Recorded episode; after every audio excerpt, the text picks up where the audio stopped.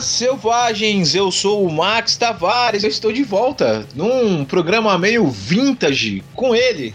Aqui é o Nando Alves, eu vim do futuro e do passado ao mesmo tempo, sei lá. Muito bem, você deve ter lido aí, até a brincadeira que eu fiz aí no começo, né? É um programa vintage e eu explico o porquê. Porque esse programa a gente tá regravando ele, quentinho que a gente gravou lá há anos atrás, né, Nando? Exatamente. Não tão do jeitinho, mas pelo menos a parte de que é só uma dupla gravando, isso é nostálgico. Exatamente. Como vocês já viram, esse episódio a gente vai falar sobre o último compêndio que faltava. Poxa, tanto tempo assim? Mas é, né? É, a gente precisa também fechar esse ciclo para ver se a gente é, começa a abrir novos ciclos no SavageCast. Então hoje a gente vai falar do compêndio de ficção científica, fechando os clássicos compêndios da edição Deluxe ou Deluxe. Fale do jeito que você quiser, o jogo é seu. A gente vai sair um pouquinho e já volta para começar a falar desse compêndio.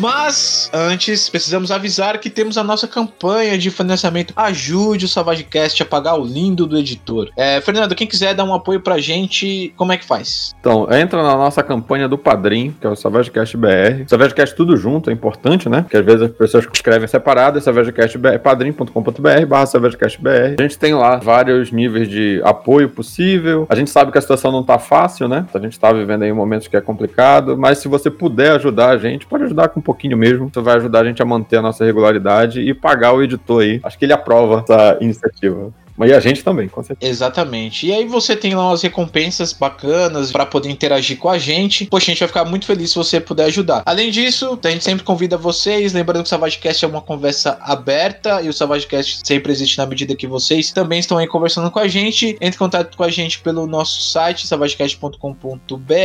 Você pode ter a caixa de comentário, você pode comentar. Tem as nossas redes sociais, SavageCast BR na maioria delas, SavageCast, como o Fernando já falou. Tudo junto, a gente espera você vocês. Agora vamos voltar para nossa programação normal.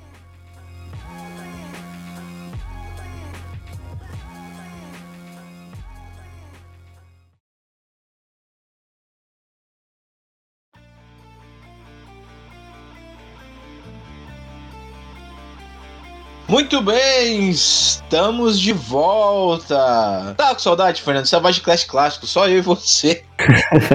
assim, eu prefiro a companhia né, do, dos nossos companheiros de microfone, mas às vezes não dá para todo mundo, né? Então a gente tem que voltar às origens aí. É verdade. Manda um abraço pra Hades, pro Godael, que estão enrolados aí. A vida adulta, ela às vezes se impõe a essas obrigações que deveriam ser mais prioridades que o podcast. Brincadeira, a gente sabe que a vida, inclusive eu, né? A vida cobra e tem suas coisas para poder fazer. A gente entende e por isso a gente trouxe esse episódio. Também é bom, né? Nando? Pra gente encerrar esse ciclo também. Mas, sem mais delongas, vamos falar um pouquinho do livro, né? Como de hábito que a gente fazia, falar um pouco sobre o acabamento do livro. Eu acho que a maior parte dos jogadores tem esse livro hoje, mas, né, vamos falar um pouquinho do livro de uma maneira geral para iniciar o, os trabalhos, né? A gente vai analisar, claro, a versão brasileira aqui, que é de 2016. que saiu, acho, naquele financiamento coletivo dos compêndios, né? Exatamente. E aí a gente vai agora. Aqui, olha, ele é. Tem capa dura, miolo todo colorido. Ele basicamente tem como identidade de cor principal azul, né? Sim. É todo em detalhamento azul. É, olhando rápido assim, ele parece ser, ele é bem bonito, tem um material legal e tal. Ele tá no alto aqui das suas quase 100 páginas, com quase todo o compêndio é. Sim. Passa disso. E ele tá dividido em 11 capítulos. E ele segue aquele pra, o padrão básico, né, dos, do, dos compêndios, né, Fernando?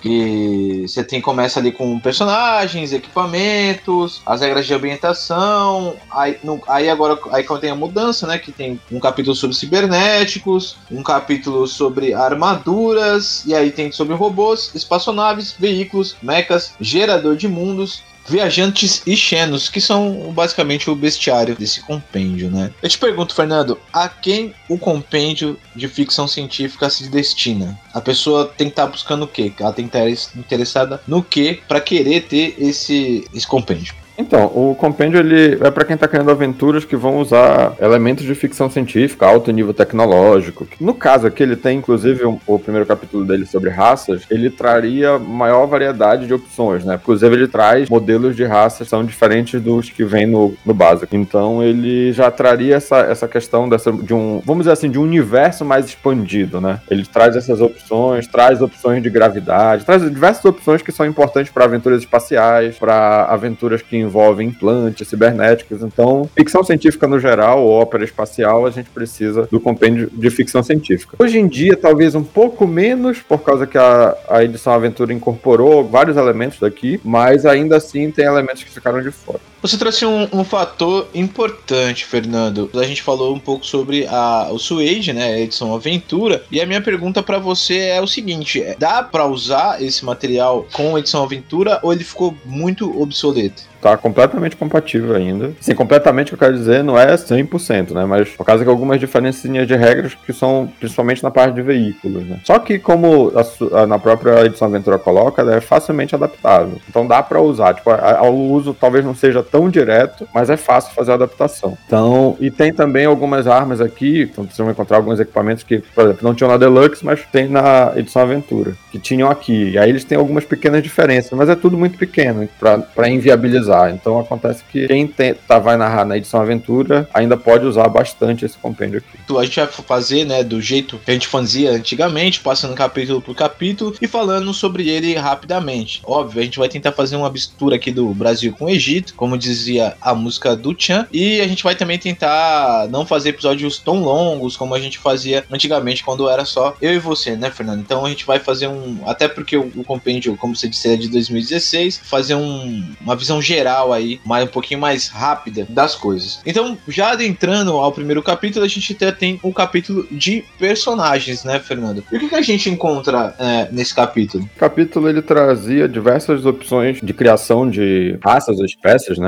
Ou ancestralidade, depende de como você está abordando, que não tinha na edição Deluxe na época, mas foi incorporada na edição Aventura. Inclusive, então, opções aqui de, por exemplo, usar superpoderes do compêndio de superpoderes como habilidades raciais e outras coisas. Então, expandia a, a, as opções de criação de raça e ao mesmo tempo que traz raças novas, modelos de raça novo, né? Então amplia também o construto, aí traz a, os, as raças que tem no livro, mas também outras, insetoide, yeti, Kaelian, tem um bicho que parece um, um morto-vivo, que é o Dida, que é um morto-vivo numa roupa cibernética e tal. Então ele traz que ele chama de raça de exemplo. Então basicamente esse capítulo é o capítulo que eu acho que você vai usar mais é, inicialmente, nessa né, parte de raças, com a parte do dos modelos de raça. O, o, o legal é observar que algumas coisas que já estavam sendo é, plantadas aqui, né? Elas vão, vão aparecer lá no, no Suede, né? Hoje, olhando isso, né? A Suede, na verdade, a edição Aventura ela é uma edição que trouxe muitas coisas de vários, vamos dizer assim, suplementos diferentes, né? Que funcionaram, viram que podia estar no, no básico que eles adaptaram, além das diversas regras da casa que eles viram pelo mundo das internet.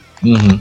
Mas a, aqui a questão da, das raças é geralmente o que entrar em conflito usa o, do, o da edição aventura. No final, traz novas complicações, novas vantagens que são ligadas a geralmente a cenários de ficção científica. Tá ligados a implantes cibernéticos, regras de gravidade que tem aqui e tal. Então, são vantagens que são importantes. Então, por exemplo, tem uma vantagem que te dá acesso a ter maior tolerância a implantes cibernéticos, outra que já te dá acesso a já começar o jogo com vários implantes que são bem caros. E, e são essas raças aqui que tem, elas são legais que você pode inclusive usar elas com, sei lá, uma aventura medieval, se o mestre permitir, de fantasia, com o Yeti, né? É uma das grandes graças do Savage World e dos companheiros, né? Eles são completamente, dá pra misturar tudo e, e fazer, por exemplo, narrar no Menera, vamos dizer, um cenário tipo no Menera, uhum. onde tu vai encontrar é, elementos de ficção científica ou pegar os mestres do universo, sei lá, He-Man, Uhum.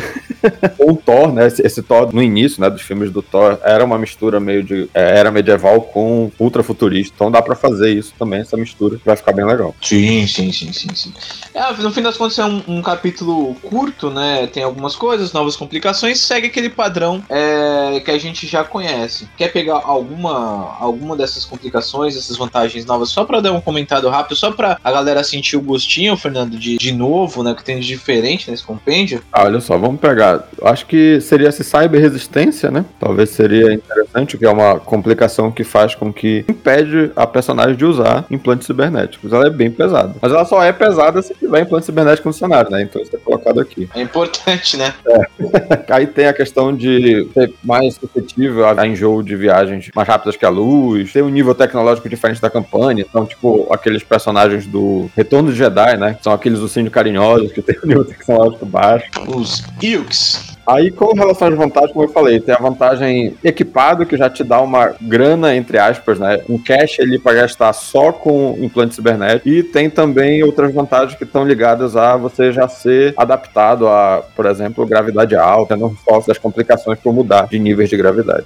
Fora isso, sem muita novidade, né, Fernando? Acho que para quem já tá acostumado, segue o padrão, né? Então a gente já vai já pro capítulo 2, né? Que é o capítulo de equipamentos. Equipamentos são coisas importantes, né? Nessas aventuras tecnológicas. E vai lembrar também, quando a gente tá falando de sci-fi, embora me pareça que o compêndio ele seja muito orientado pra ópera espacial, existem outros gêneros dentro do sci-fi ou da ficção científica que podem também ser utilizados. Que a parte de equipamentos, né? E de cibernéticos, que a gente vai ver mais pra frente, elas são muito importantes dentro do gênero cyberpunk, né? É, exatamente. O próprio livro considera essas diferenças entre os diferentes escopos de ficção científica, inclusive dizendo, olha, tem alguns equipamentos que não se adaptam a algumas campanhas, que são muito high-tech, eles até marcam essa, essa situação. Que é uma, vamos dizer, uma constante, é a ideia de que os equipamentos, eles são geralmente muito poderosos, dão algumas habilidades únicas, inclusive. Então, como é que eles mediam isso? A partir do dinheiro. Então, dinheiro é um fator extremamente importante. Contar moeda, para quem usa o compêndio de ficção científica, é algo necessário, pois é ele que vai dar ali o, equilíbrio, vamos dizer assim, de acesso ou não àqueles equipamentos principalmente.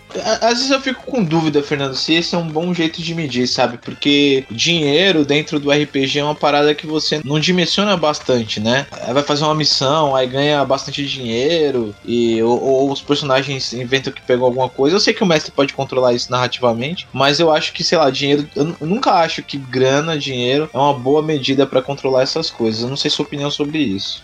Olha, assim, eu acho que combina com, com a, com, a, proposta, porque tu vai ver geralmente em campanhas de cyberpunk, por exemplo. A ideia é sempre tá, que, que o, os, as personagens estão desesperados por recursos, por dinheiro, né? Aí você vai pra Star Wars. A ideia é sempre que tem o caçador de recompensa que tá atrás de grana, que tá devendo ali pro, pro Jabba, alguma coisa do tipo. Então, dinheiro, ou a falta dele, ou a necessidade dele, é algo que é muito constante que eu vejo nos tropos de ficção científica. Mas eu entendo que tu fala no sentido de quanto, quanta recompensa vai dar a ponto de não desequilibrar, né? Exato. Exato. Mas eu acho que isso daqui é, é, é, até não é difícil, porque ó, dando uma olhada nos valores, tu consegue ter uma ideia do qual acesso você consegue garantir com as recompensas que você vai dar lá na frente. E outra coisa também, tem algumas regras depois para comércio, e aí eu acho que elas ajudam também a ter uma ideia da média do que é viável ou não ali para como recompensa, né?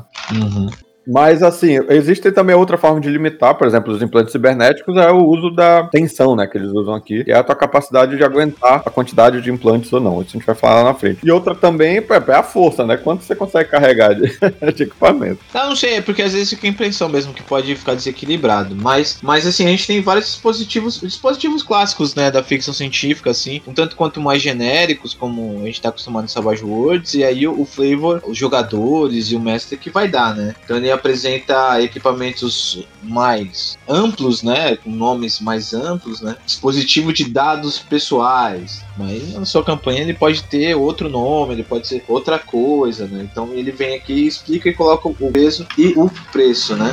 É, o, o, legal do, desse compêndio, assim, eu acho que ele não é. Ele não chega no nível do compêndio de horror com relação a ser uma. Vamos dizer, aquele compêndio que vai te dar, que vai te encher de ideias. Ele te enche de ideias, não tanto quanto o de horror. Eu acho que o de horror ele, é, ele consegue ser mais temático ainda. Uhum. Mas ele, ele ainda traz, por exemplo, ele traz aqui um, um box na parte de equipamentos. Como isso funciona? Ele vai meio que trazendo assim a ideia de como dar o tom da campanha. Tipo, oh, mas isso aqui é tão fantástico, isso aqui não seria magia, né? Vamos dizer assim. E ao mesmo tempo faz uma discussão sobre nível tecnológico também. Então, ele não é só aquele compêndio que vai só te trazer regras, ele também te traz alguns elementos para você dar o tom da campanha de ficção científica, por exemplo. E aí soma com a ideia dos equipamentos serem genéricos, então ele consegue ser realmente um compêndio que trata de algo específico, mas de uma forma bem abrangente. Assim, até porque o tema é abrangente, né? O quanto que a gente tem de desdobramento, assim, tipo, o quanto Star Wars parece com Star Trek, que parece com Battlestar Galactica, sabe? Tipo, são três séries de filmes e coisas que tratam essa questão da viagem espacial, mas as três de maneira muito diferente, né? O fato de ser genérico é de repente para você conseguir colocar, encaixar essas coisas dentro da sua campanha, né? Isso. E, e como e como no Compêndio de Horror, tu consegue ver essas inspirações, vamos dizer assim. Então tu vai, vai encontrar aqui coisas do Star Wars. Tu vai, isso aqui é Star Wars, ah, isso aqui é StarCraft, também tem bastante. Isso aqui Sim. tem. Então tu vai conseguindo ver, vamos dizer, as grandes franquias de ficção científica que eles estão te mostrando. Olha, se você quer narrar ou jogar isso aqui, você usa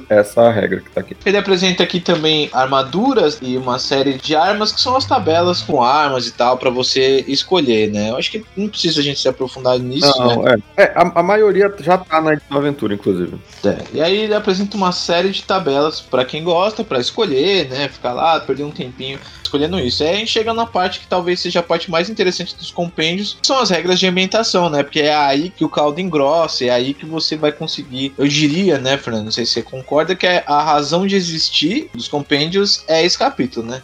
na maioria das vezes sim, né? Só que você vai ver que esse, esse compêndio ele pega as regras de ambientação e estica em vários capítulos no final das contas. Tem um detalhe que eu queria falar ainda da parte de equipamentos, que é na edição brasileira, né? Que tem alguns erros. Aí é uma coisa que é importante deixar claro, para evitar as discussões ali. Tem alguns equipamentos que estão com o preço errado. Então, como eu falei, o preço, o dinheiro é o que vai balizar aqui o acesso, né? Então tem alguns, algumas coisas que estão com preço. Por exemplo, acho que é o campo de força pessoal, ele custa só 2 mil. Só que na verdade ele custa 200 mil. Alguém esqueceu um zero. um zero à direita faz diferença, o dois zeros. Então isso é importante para lembrar. Tem alguns equipamentos aqui que talvez seja interessante ter uma referência no, no gringo para poder dar uma conferida se de fato correto, tá? Legal, legal. Então tá, você deu esse adendo, vamos falar de regras de ambientação, Fernando. Você gosta das coisas que, que eles apresentam aqui? Olha, eu acho que são regras bastante úteis e, inclusive, a gente usou né, algumas dessas regras na, na nossa campanha de Star Wars. Né? É tão pequenininho a regra de ambientação, porque, na verdade, são três páginas, mas que se estendem depois. Aqui são as mais gerais, né? Então, aqui, olha, a gente tem atmosfera, a atmosfera com relação a, a se a atmosfera é densa, fina, se está no vácuo, então traz algumas regras aqui é, para poder lidar com essa questão de diferentes planetas, né? Diferentes atmosferas. E, por exemplo, isso aqui, numa campanha espacial é fundamental para ter como referência. Aí ele traz a regra de alcance extremo que já foi incorporada na edição aventura, né? Consegue atirar distâncias muito, muito longas. Mas as regras eu acho que aí traz a regra de gravidade, a regra de hacking, a regra de pilhagem de comércio, ou seja, é, que é importante para se você quer colocar contrabando no seu jogo. A ideia de que isso tem muito em Star Wars, né? E, e outras,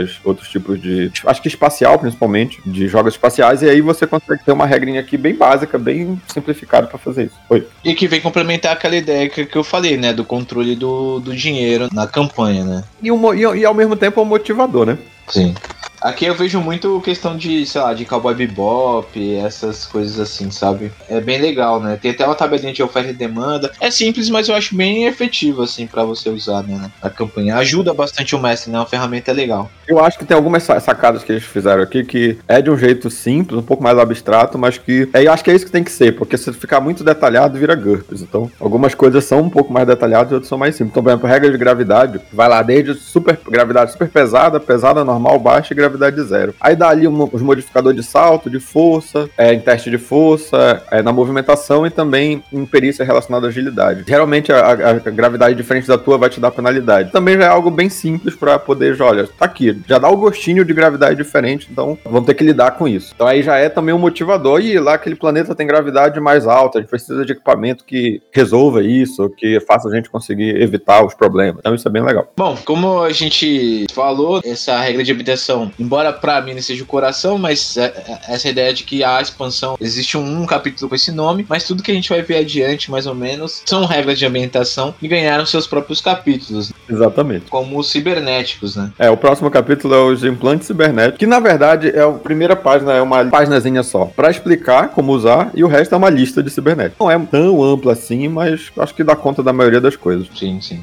Aqui tem é, nessa questão a regra, vamos dizer, adiciona ali uma característica secundária que é a tensão, que faz com que limite, você não pode simplesmente sair implantando todos os. Ah, tenho dinheiro, então vou implantar tudo que eu posso de uma vez. Que aí coloca aqui a ideia de que o corpo não aguenta e tal. Então esse tipo de coisa acaba fazendo com que os personagens que, que estejam acima da tensão acabem ficando fadigados. E a tensão, basicamente, ela é modificada pelo espírito e o vigor. Pega o dado que for menor entre espírito e vigor, aquele valor é, o, é a tensão máxima que pode levar. Então não adianta ser só vigoroso ou ter só uma mente bem, bem resistente. Você precisa ter os dois para poder aguentar muito cibernético. Sim, faz sentido, né? É, e se você quiser fazer o Robocop, aí você tem que pegar aquela vantagem Cyborg que extrapola isso. E aí a gente tem uma lista aqui, várias coisas, modificadores para aumentar a capacidade física, você tem chips de perícia para colocar perícia, né? É, tipo, a chip de perícia é como se fosse no Matrix, que você aprende uma perícia rapidamente, só que aqui você troca um chip por outro e aí você ganha um bônus nas perícias. É como se você implantasse um deck né, na, na sua cabeça e aí você ficar trocando um chip. Metade USB lá.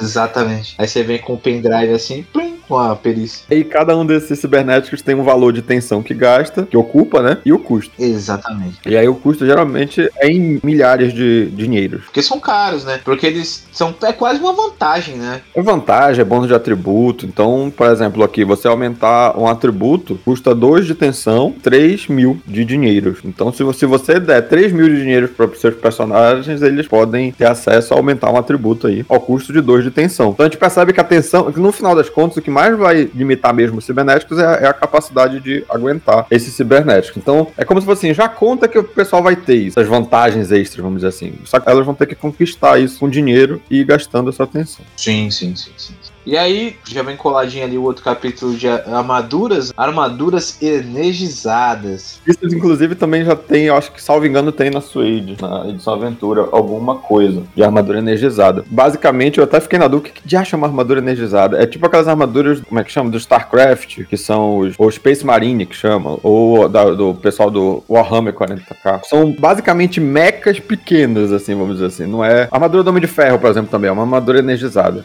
É tipo um mecha Rebeca corporal, né? Ele não é um robô Exato. gigante, ele, é, ele tá ali grudadinho ali na, na, coisa. Agora é engraçado, né? Energizadas por quê? Porque ela usa energia para funcionar, né? Porque quando vem energizada na minha cabeça, sabe o que, que vem na minha cabeça de fato? Não. Aqueles. Não sei se já leu ou assistiu Duna. Ainda não vi, eu tenho que ver, eu tenho que ler também. Eu baixei. Eu, não, eu... Espera, sair, espera sair a versão nova, agora que tá pra sair nos cinemas. Mas a versão antiga é complicada. Aproveita que agora vai ter uma versão nova, enfim. Eles têm um lance que é tipo um cinto, tá ligado? Que cria um escudo, né? Mas é um escudo meio invisível, assim, a pessoa fica meio fosca, saca? E armadura de energia, né? É, quando eu penso em armadura energizada é isso, mas faz sentido, né? Energizada no sentido de que ela usa energia, né? Já que ela é um traje robótico. É porque, na verdade, se ela precisa de ener se energizar para poder a pessoa se mover lá dentro, senão ela não. Porque ela dá conta do próprio peso. São armaduras são extremamente pesadas, são blindagens extremamente pesadas que elas precisam ter um próprio sistema motor para poder permitir a movimentação. Então elas são energizadas nesse ponto. Sim, sim. sim. Elas são, vamos dizer assim, uma movimentação ativa. Então são até tratadas um pouco como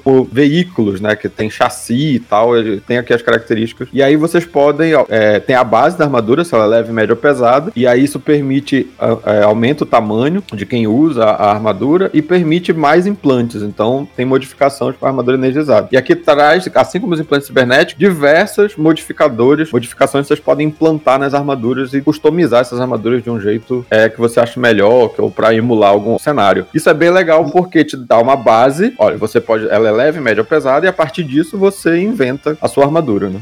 Sim, sim. Lembrando que esses modificadores, dependendo do tamanho dessa armadura, ele tem um limite. Exato, exato. Quanto maior o tamanho, mais modificadores consegue colocar. Então, por exemplo, a leve consegue, aguenta 5 modificações, enquanto que a pesada aguenta 12, né? Em compensação, a leve aumenta o teu movimento para 8, movimento básico 6, né? Em compensação, a pesada diminui para 4. Mas se você não tá tão criativo assim para montar sua própria armadura, ele já traz aqui uns modelos, né? Exatamente, de como aplicar a regra e traz alguns modelos rápidos. Acho que é interessante para quem tá também. Preciso botar um antagonista, um protagonista, sei lá. Então, alguém resolveu ir atrás de uma armadura energizada de última hora, tá tudo aqui. Inclusive, a, a, ilustração me lembra aquele jogo Halo. Sim, sim. É um exemplo de armadura energizada. O, o, o capacete, né, do, do, do, do bicho. Isso, é o Master Chief, eu acho que é o nome dele. Exatamente. Só que aquele é laranjinha. Acho que no Halo ele é verde, acho que não me engano. Não lembro. Mas aí, aí beleza. E aí o outro capítulo é quase uma.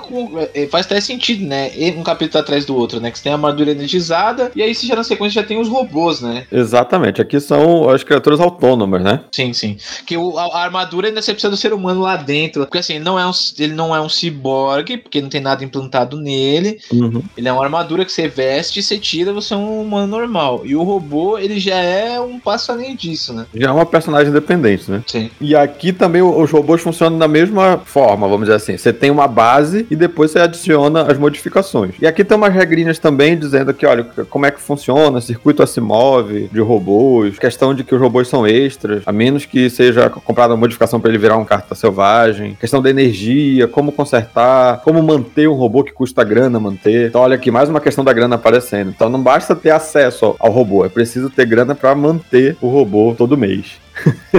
Sim, sim, sim. É, bom, robô custa energia, né? E energia custa dinheiro. É, e aí, se não pagar a manutenção, ele dá defeito. Tem uma tabela de defeitos aqui pra rolar. Então, eu acho que, olha, é simples, mas traz, eu acho que o detalhe na medida certa, assim, pra dar aquela, aquele gostinho. Em uma campanha, uma aventura ou um cenário que seja totalmente baseado em robôs, eu acho que fica muito legal usar todas essas regras, assim, bem detalhadas. Se não é um cenário baseado em robôs, é um cenário que os robôs estão lá só pra, como parte do cenário, você pode ignorar a parte de manutenção, talvez. Menos que alguém comece a abusar, né? É, que tipo, robôs também. Eu lembro que quando a gente. O ouvinte ele vai. Se ele ou- ouviu, né, a nossa campanha de Star Wars, a gente chegou a ter o George, o Paul, o Ringo e o George, né? Que eram os robôs lá de Star Wars, que acompanhou a gente durante um pouco da nossa missão, né?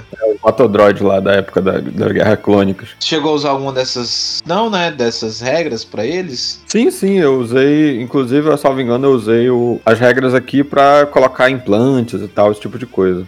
Exatamente. Então, Não, acho que talvez não, não naquele robô exatamente, nesses robôs, mas nos robôs que antagonizaram vocês, as droidecas e aqueles robôs que eram drones que voavam, acabo usando aqui. saudades, sa- saudades. E o robô de reparos também, que aparece pra vocês, a gente é, tem aqui nos modelos de robô. Legal. E aí, bom, a gente já vai para outro, pra outro capítulo que é importante pra esse tipo de campanha, que são os espaçonaves. Depende, né? Assim, pro sci-fi espacial sim, pro cyberpunk nem tanto, mas tem aqui, né? Eles, eles falam sobre essa questão da espaçonave, né? Exatamente. É, Inclusive é um capítulo até um pouco maior do que os anteriores. É, porque esse capítulo ele não vai trazer só, assim, como os outros, ele vai trazer algumas regras iniciais pra usar e depois vai trazer a lista lá, né, das espaçonaves, enfim. Mas aquele é mais expandido porque ele não vai, as espaçonaves não vai incluir só a questão simplesmente como veículos. Trazer regras aqui com relação a como manter, então tem a parte aqui de logística de espaçonave. Como manter, qu- quanto de energia precisa, quanto custa pra consertar, quanto custa pra manter uma tripulação. Então isso daqui, eu acho, são elementos muito interessantes pra detalhar, quem precisa detalhar essas questões, campanhas baseadas em espaçonaves, sei lá, vamos pensar no Star Trek, eu acho que aqui é importante, ó, você quer manter uma nave, você quer ter a sua Enterprise, você quer ser ca- capitão, tem que ter dinheiro, tem que conseguir manter essa, essa nave, não basta simplesmente adquiri-la. Sim, sim. E aí eu acho legal também que são regras que dão bali... Ah, vou balizar aqui, eu quero uma campanha de fantasia medieval em que os personagens conseguem uma nave, sei lá, meio Final Fantasy que mistura essas duas coisas. Uhum. E aí eu posso usar essas regras aqui pra dizer, olha, vocês conseguem lá uma, uma nave, como a nave do Cid no Final Fantasy, mas pra manter ela vocês vão precisar gastar dinheiro. E aí e aqui tem as regras pra fazer isso. Então eu acho que é interessante. E as, as naves elas seguem a mesma, mesma receita. Te dá uma base, então a nave aqui é por tamanho, né? Da nave vai desde pequena, média, grande, até a destruidora de mundos. Estrela da Morte, né? Estrela da Morte, exatamente. Então a gente dá uma base de tamanho, aceleração, resistência, quantas modificações, a mesma coisa. Você começa com 20 modificações na pequena e até 150 na destruidora de mundo. A tripulação necessária, então, por exemplo, a tripulação de uma nave pequena, uma, então um caça, um caça Tidal, Star Wars, ou um X-Wing. Em compensação, a nave descomunal ou colossal, vamos lá, colossal precisa de 3 mil pessoas. E essas pessoas têm, um- têm um custo, né? De dinheiro de você manter elas, né? É, e olha só, é interessante aqui como você estava falando com relação a o qual a média de recompensa. Você vai falar aqui, olha, a média para tripulação é de 10 mil dinheiros por pessoa por mês. Então, ó, já é uma. Olha aí, vocês estão ganhando mais do que uma, alguém da tripulação. Então, vamos dizer assim, já dá para pegar essa média aí e pensar no que é muito, o que é pouco. Sim. a dar de recompensa para os personagens. Então aqui é, é, Então se a gente for multiplicar essas 3 mil pessoas por 10 mil por mês, olha lá quanto tem que ter dinheiro para manter. Sim, nossa senhora. você bem falou aí no começo, né? Quando ele tá falando de naves, não tá falando exatamente só do, do, do equipamento do objeto nave, né? Mas de outras coisas que estão relacionadas à, à, viagem espacial também, né? Exatamente. É, a viagem e, e, o conflito, né? O combate entre naves ali. As guerras nas estrelas, vamos dizer assim. Uhum. E aí ele vai falar de hiperespaço, com regras para hiperespaço, que eu acho bem elegante também, porque elas são simples e conseguem dar aquele clima. Então, por exemplo, parte de hiperespaço, você tem que fazer um teste de astronavegação para poder saltar para o hiperespaço. Se for algo que é dramaticamente importante, então talvez o, o, Império Galáctico esteja na sua cola e você precisa calcular aquele salto, como diz o Han Solo, para não bater numa estrela, né? No, no caminho, precisa usar as rotas hiperespaciais. Você faz um teste lá, aí ele é, na, ele é modificado pelo, pela distância, então se você está no mesmo sistema solar, não tem modificação. Mesma galáxia é um pouco mais difícil, e se está numa galáxia distante, é ainda mais difícil ainda. E tem um custo de energia, porque isso também, dentro da logística das naves, tem a questão de quanto a nave gasta de energia. E isso talvez seja também um fator é, narrativo. Ah, minha nave precisa recarregar. Isso a gente vê muito em Star Wars, né? Sim. Preciso fazer a recarga da nave e tal. Então aqui dá para contar isso. Quanto você está gastando de energia, um salto. Inclusive, eu acho que é o tema energia, combustível é o tema do, do episódio 8, né? E quanto gasta, vai gastar de energia por hora, ou quanto vai gastar de energia no salto. Uhum. Então aqui ele vai dizer, olha, ir para o meu sistema solar é, gasta energia igual a metade do tamanho da nave. Então se a nave tem tamanho 12, vai gastar 6 de energia, vamos dizer assim, né? E uma nave dessa de tamanho 12 tem 300 de energia. Então tá bom, vamos dizer assim. E aí, se vai para uma,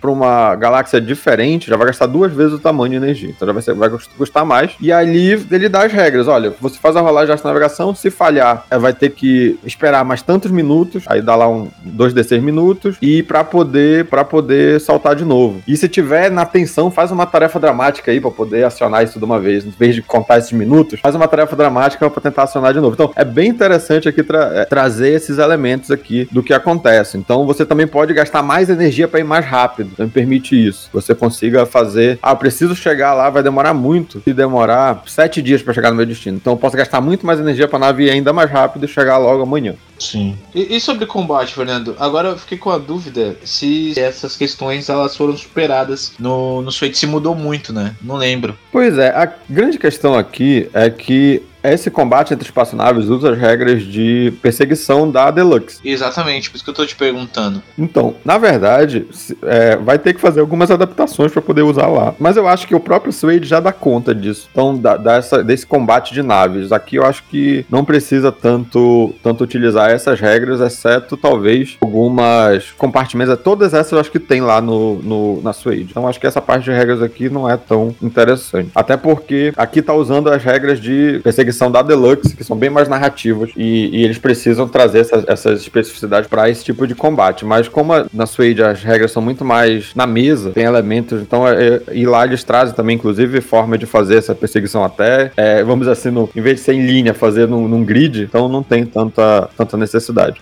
Sim, sim, sim. Inclusive, inclusive tem um box aqui, né, sobre jogar com miniatura, né, os combates, tá na página 50, usando miniaturas. É, exatamente, vai, vai trazer aqui, se você quiser fazer uma espécie de de puta ali de naves, né? Ele vai trazer aqui forma como adaptar as estatísticas das naves para usar no, no campo de batalha de com miniaturas. Eu acho que dá para usar. Dá pra usar? Tipo o X-Wing, né? Tá cansada das regras do X-Wing e quer usar umas regras diferentes, pode usar essas regras. É, quero fazer aqui só um combate entre naves, tá, tá é meio que sem ser um board gamezinho, dá pra fazer. Muito bem. E aí ele apresenta alguns modelos, né? De espaçonave também, alguns exemplos, né? Exatamente. Desde a nave leve de combate que eu usei também lá na parte de Star Wars. Então, por exemplo, para pegar quais eram os caças. Então, os caças é nave leve de combate. E aí vocês tinham um, um cargueiro, né? Aí aqui tem cargueiro leve, cargueiro automatizado, nave pirata. E aqui é uma parte de modelos que tem, acho que são uma, duas, três páginas de modelos. Sim. Tem, tem bastante modelo. Desde a estação. E faz de tudo, né? Exato. Tem o... Ah, não, tá aqui, tem o caça, que eu usei. O caça, tem a nave pirata, tem nave de tropas, ônibus espacial, estação espacial. Então achei bem bacana. É, tem, tem, bem legal mesmo. Bom, continuando, já um veículo irmão desse, que é o, o, de, de veículos, né? Que aí não são veículos espaciais, são veículos para usar, sei lá, quando você estiver num planeta, essas coisas, né? Inclusive alguns aqui dá até para usar em campanhas modernas, né? Estiver jogando tipo um, um, jogo moderno de, sei lá, qualquer jogo moderno, né? Porque tem umas SUV aqui. Dá para pegar até para vai jogar Power Ranger aqui, vai fazer os, os veículos.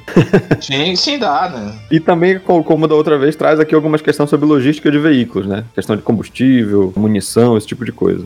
Conserto, como adquirir e as regras também para combate veicular. Só que na Deluxe tem regra de combate veicular na mesa já. Eles têm regras nativas, enquanto que na aventura não tem. Geralmente as regras de combate não, não contemplam, não, não existe um capítulo, uma parte do capítulo de veículo só para regras, só para aquela questão de tem que usar aquela regrinha da, na Deluxe de curva, uhum. que não tem na Suede. Mas aqui ele vai usar a regra de combate veicular normal mesmo. Usa a mesma, a mesma fórmula, né? Veículo base por tamanho, ou peso, aqui no caso. Aí que vai trazer algumas estatísticas básicas e vocês podem modificar com as modificações aqui, que tem uma lista também. É, isso vai, vai se manter, inclusive, no próximo capítulo, que é o capítulo de, de mechas, de mechanicals. Exatamente. Você também vai ter o mesmo esquema, né? Do chassi, do, da coisa, o tipo de modificação e o preço. Isso aqui é um padrão. Porque é até interessante, né? Porque você, tipo, você usa pra, pra. Você aprendeu como é que funciona no primeiro. Você aprender. E é legal porque é até uma gradação, né? Você primeiro começa com os trajes energizados, que tem poucas modificações, sei lá, um traje energizado leve vai ter 5, acho. E aí você vai aumentando, você vai escalando isso, né? E aí você chega, por exemplo, no Mecha, ele vai ter, sei lá, um leve vai ter 20 modificações. É, é verdade, porque o Mecha tá, tá ali é um, é um robô. Teoricamente, Mecha tem que ser robô gigante, né?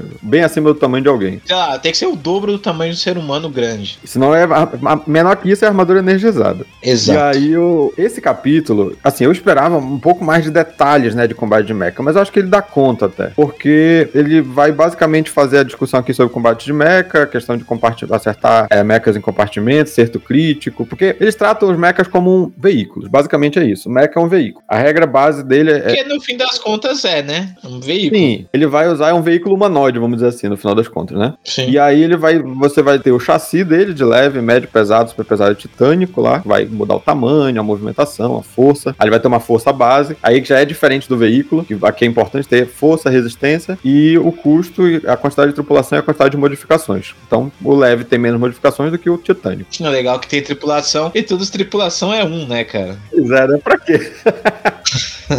e, e, é, se a gente é, quiser é. jogar um Pacific Rim aí, tem que ter dois. É, então, foi justamente o que eu pensei, né? No Pacific Rim são dois, né? Power Ranger também. Pô, aí é sacanagem. São cinco.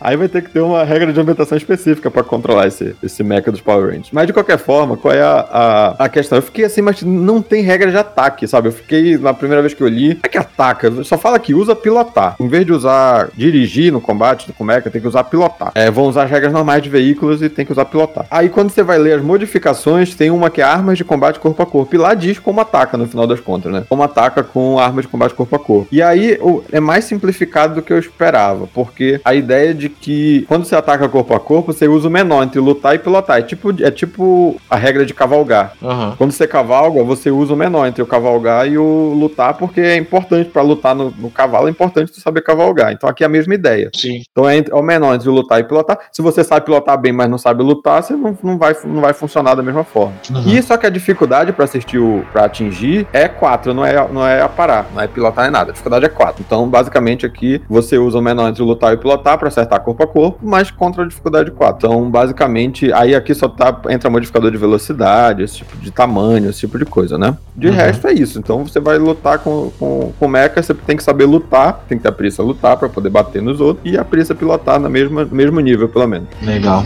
É, sem muita novidade, né? Já uma coisa que já vai, você já vai, se você for ler no livro na sequência, já é uma coisa que tá ali. E mesmo se você não tiver ali na sequência, não é difícil de entender, né? E aí, e depois disso, tem também, como sempre, né? Os modelos. Sim, sim, sim. Alguns modelinhos aí para poder usar. Fernando, gerador de mundos, né?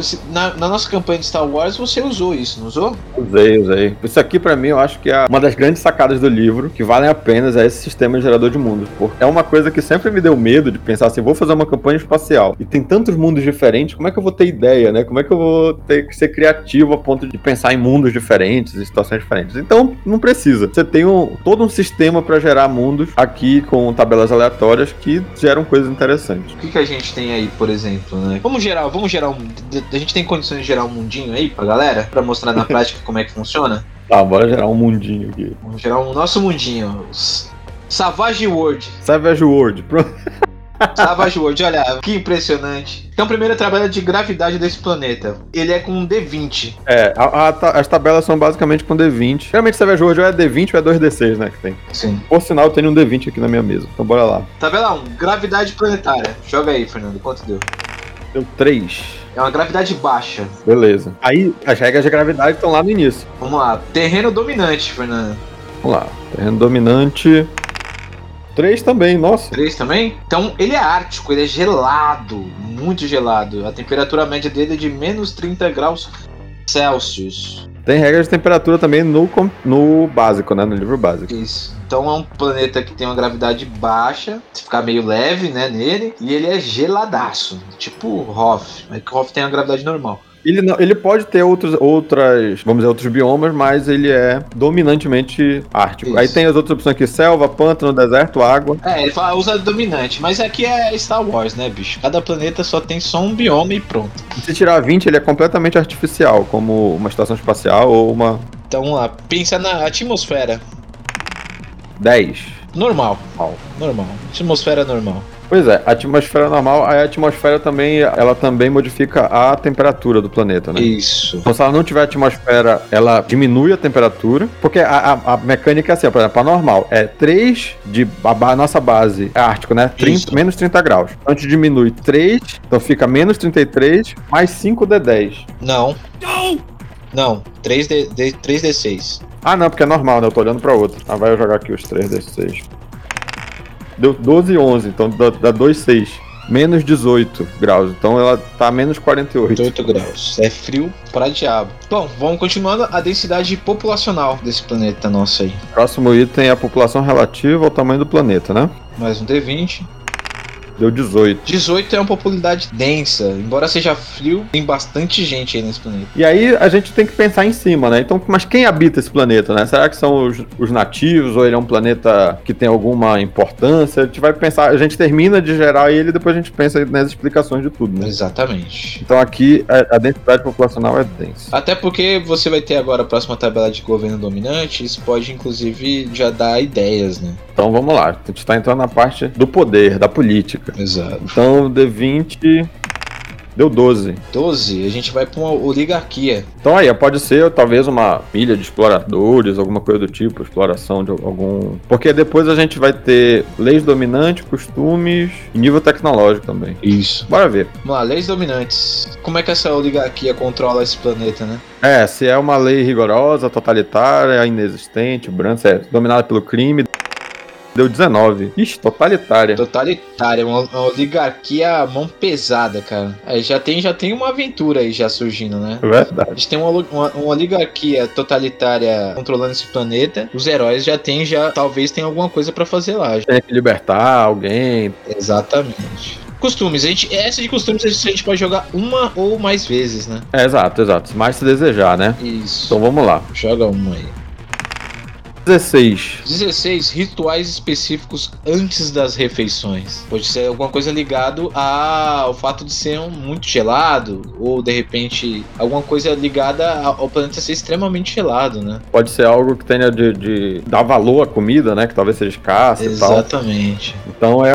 E talvez com a questão de lei dominante ser totalitário, é um, um crime capital não seguir esses rituais específicos antes das refeições. Exatamente. Aí é interessante discutir discutir o que é que é essa, esse.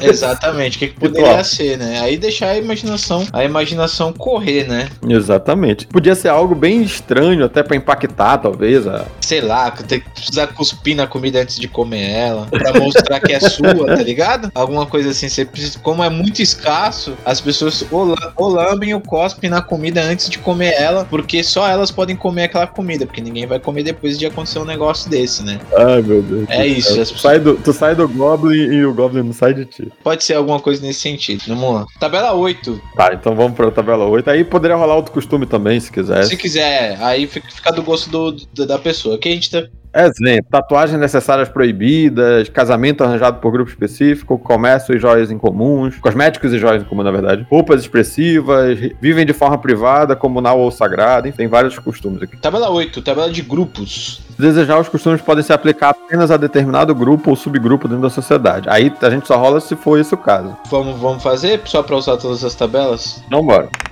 9. 9. 9 padres e outras figuras religiosas. Só eles têm direito de vir na comida antes de comer. Ou precisam. E se eles não cuspirem, eles podem ser presos por isso. Exatamente. E aí já temos uma aventura. Um padre que não cuspiu na comida foi preso injustamente. É, e aí já entra essa questão: o que, que é essa figura religiosa, né? Qual é essa religião? Então já traz aqui outro gancho para poder inventar em cima. Exatamente. Ele entrega, mas não entrega tudo, né? Qual que é o nível tecnológico então desse planeta nosso? Bora ver. 4. 4. Renascença. Além disso, ainda eles estão na época da Renascença. Caramba, hein? Então o nível tecnológico é, é o nível tecnológico da Renascença. Ele influencia diretamente a questão do, do porto espacial, né? Ah, é isso, é? É. Entendi. Aí tem um modificador, né? Do menos 4 aqui. Exatamente. Você vai jogar e vai jogar o modificador pra fazer, porque como é, por exemplo, no nosso caso é um planeta que emula a Renascença e que aí já traz até ideias. Pode, por exemplo, ser algo meio parecido com a, com a Rússia, né? Da Renascença e tal, já que é um país frio também, né? Pode ser uma coisa meio baseado ali, né? Esse planeta nosso. Sim. Vamos ver o porto espacial dele, né? Se chega a nave, como é que, como é que as naves chegam. Deu 13. É 13 menos 4. Dá 8.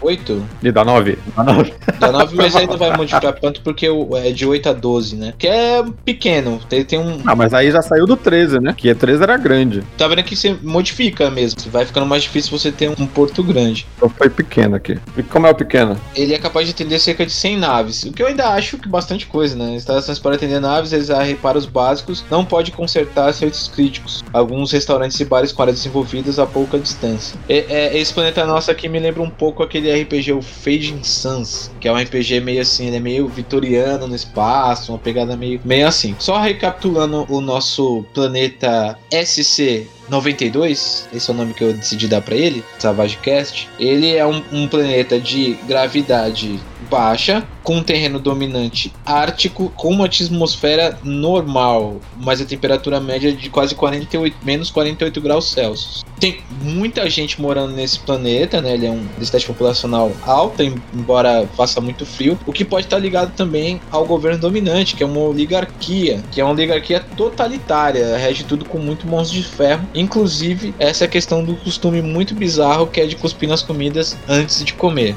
Mas talvez, olha, talvez seja a questão aqui, não que padres e outras figuras religiosas. Bora fazer uma modificação. Tá. Padres e outras figuras religiosas não precisam fazer isso, vamos dizer assim, vamos inverter. Todo mundo tem que fazer. Menos eles. Menos padres e figuras religiosas. Boa. Aí talvez a oligarquia esteja ligada à, à religião. Exatamente. E eles estão ali na, no começo da Renascença e, as, a, e aí pode ser inclusive um complicador, né? Eles estão saindo da Idade das Trevas do planeta deles e indo para a Renascença e algum da, algumas dessas pessoas dessa população estão começando a descobrir que não existe problema nenhum, já que a oligarquia controla os padres, que os padres controlam essa população, né? Talvez eles, o nível tecnológico seja mantido assim de propósito, só alguns é, membros da sociedade mais influentes que têm acesso à tecnologia de ponto e tal. Exatamente. Pode ser algo interessante nesse ponto. E exatamente. E a, e a população é densa, Fernando, porque é muito frio, então para se aquecer é preciso estar muito juntinho ali, ter muita gente, né? Quanto mais gente, mais quente vai ficando o ambiente, né? Talvez tenha alguns equipamentos que aqueçam, né, uma determinada área e tal, tipo como é no Winter Eterno.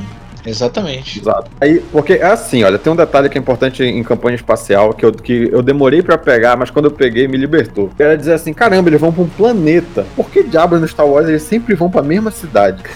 Sim. Eles estão num planeta. Por que, que Tatooine é só essa cidade? E no final das contas é isso. Em campanhas espaciais, os planetas têm que ser tratados como Cidades, né? cidades. No final das contas, é como se fosse. Eles entendem que os planetas não são colonizados na sua totalidade, ou boa parte deles são colonizados em pontos mesmo bem específicos. E ali é o, é o planeta. Eles consideram o planeta aquela cidade. Sim. Então, e é como se a gente viajasse de município em município, ele viaja de planeta em planeta. É isso. Exatamente. Bom, temos aí o nosso planeta, né? E é muito legal isso, né? A gente levou um tempinho, mas o mestre pode usar essa tabela aqui rapidamente, tirar um planetinha ali da, da cartola ali, se precisar. Pode pedir ajuda do grupo, né? Acho que foi isso que a gente fez no nosso jogo de Star Wars. Exato. A gente foi rolando e foi construindo em equipe como é que seria esse planeta para poder sediar a nossa aventura. Exatamente. Uma ferramentinha aqui muito legal pra, pra mestre. Daria pra ficar brincando nisso aqui, né? Um tempão, assim, tipo, criando, porquê e tal. Pra montar um sistema espacial, que é um sistema de planetário aqui pra. Exatamente, muito legal. Bom, mas terminando, né? O último capítulo e, tal, o, e, e talvez o mais. É o maior capítulo do livro, que é Viajantes e Xenos. É Xenos, Fernando, me corrija. Eu acho que é Xeno, cara. Não sei. Se tem outra.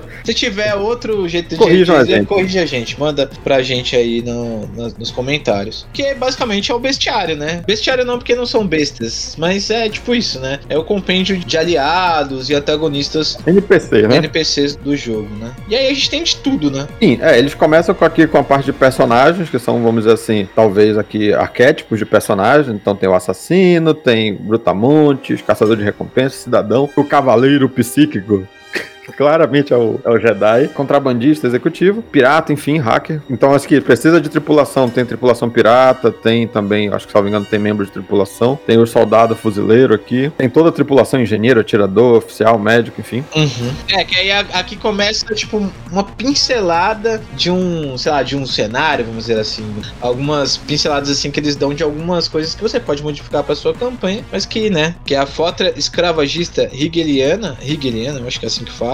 E aqui é- ele chama de impérios, né? Aí aqui vai ter quem é o escravagista hegeliano básico, aí tem como é a frota, que aí tem o tipo de nave que tem nela, é um transportador com quatro naves de assalto, duas naves de tropa e duas naves escravagistas. Então já tá um, já tem um encontro pronto aqui com essa frota. E aí tem também a questão, tem um box aqui que vai dizer o que que é o Império Tazaniano, que é outro império, né? e outro império. E fala aqui também sobre a questão, dentro do Império Tazaniano tem um outro box que fala das garras de energia e tal, que são uma questão do orgulho tazaniano, enfim. E tem também a, a, a ficha do oficial tazaniano e da frota e a, e a frota do, desse Império Tazaniano também. Então isso é- já é uma forma aqui de rapidamente também dar inspiração, né? Sim. Na sequência tem a União Confederada, que seria tipo a Federação dos Planetas Unidos do Star Trek, ou pode ser a Aliança Rebelde do Star Wars, por aí vai. É Star Wars, StarCraft, porque a imagem tem o Jim Raynor, inspirado acho, basicamente no Jim Raynor do StarCraft, que são, é um Space Marine, né? o- Ele é um Marshal. Aí tem um outro personagem que lembra daquele Guilds of War, Sim. a armadura dele, e esse outro eu não sei qual é, mas essa ideia de que é um, é um império antagonista desses outros impérios escravagistas, né? Uhum. E ao mesmo tempo é, são, são impérios mais humanoides, vamos dizer assim, humanos. Sim. Aí depois vem os Xenos, né? Que são as criaturas mesmo né, em si. Exatamente. Aí aqui tem todo tipo de bicho, né? Agulheira, aranha de ossos, tem aranha morcego, atravessador, tudo, toda aquela fauna que pode ser encontrada em diversos planetas, até mesmo no espaço. Sim, sim.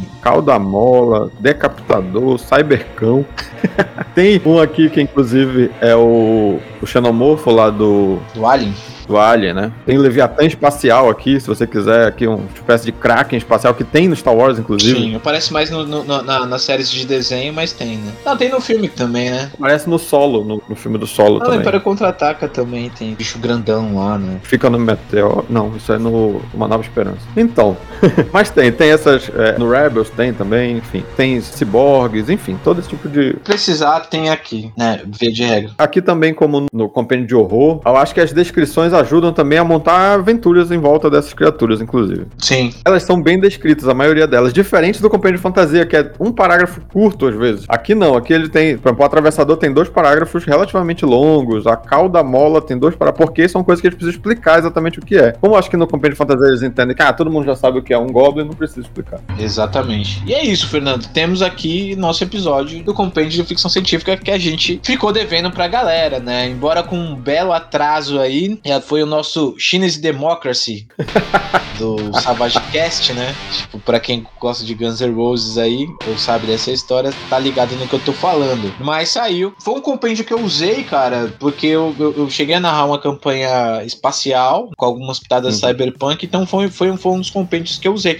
Antes, inclusive antes de sair o Swage, então talvez tenha sido aí o, o compêndio que eu mais usei, o Savage Worlds. Então me ajudou bastante, né? Essa questão de gerar mundo mundos, combate entre naves, essas coisas. Então foi muito bacana. Agora, Fernando, pra gente já, já né, encerrando, né, pra dar nossas opiniões, eu tenho uma provocação, né, pra você. Se a gente no episódio de Pathfinder, né, de Savage Pathfinder, a gente disse que talvez não se faça mais necessário um compêndio de sci-fi, você acha que pode vir um Starfinder como, como compêndio pra substituir esse compêndio de ficção científica agora, Suede? Olha, o Pathfinder abriu a porteira aí para essa possibilidade, eu acho. Eu acho que seria interessante até trazer esse Starfinder como uma espécie de compêndio mesmo. Não oficial, vamos dizer assim, né? Porque acho que vai sair o compêndio de ficção, vai sair, eu acho que todos os compêndios para. Só que eles vão ter que se reinventar, porque senão vai ser só repetição. Então eu espero que os compêndios saiam mais na base do compêndio de horror. Inclusive, eu acho que o compêndio de ficção científica foi o último compêndio que saiu. Tem, ele, dos compêndios, ele tem uma pegada mais do compêndio de horror também, de ser um, um compêndio de ideias, mais do que um compêndio de regras. Que é muito mais útil, né? Compêndio de, de, de ideias. Ainda mais num campo tão vasto como o sci-fi, né? Então dá pra, dá pra ter todo tipo de aventura e, e, e às vezes o que de ferramenta, às vezes pro mestre, que falta não é nem de regras, né? Mas muitas vezes de ideias. Então você pode ver, por exemplo, o gerador de mundos é três páginas, mas a capacidade que ele traz de, de, de ideias é infinita, né? É, eu exagerei dizendo que ele é mais. Ele, eu acho que ele ainda é mais de regras, mas ele não é só de regras, como basicamente é o de fantasia, por exemplo. Então eu acho que isso agrega muito mais. Claro que tem também a limitação, né? Eles colocavam aqui a limitação de 100 páginas. Isso limita, se auto,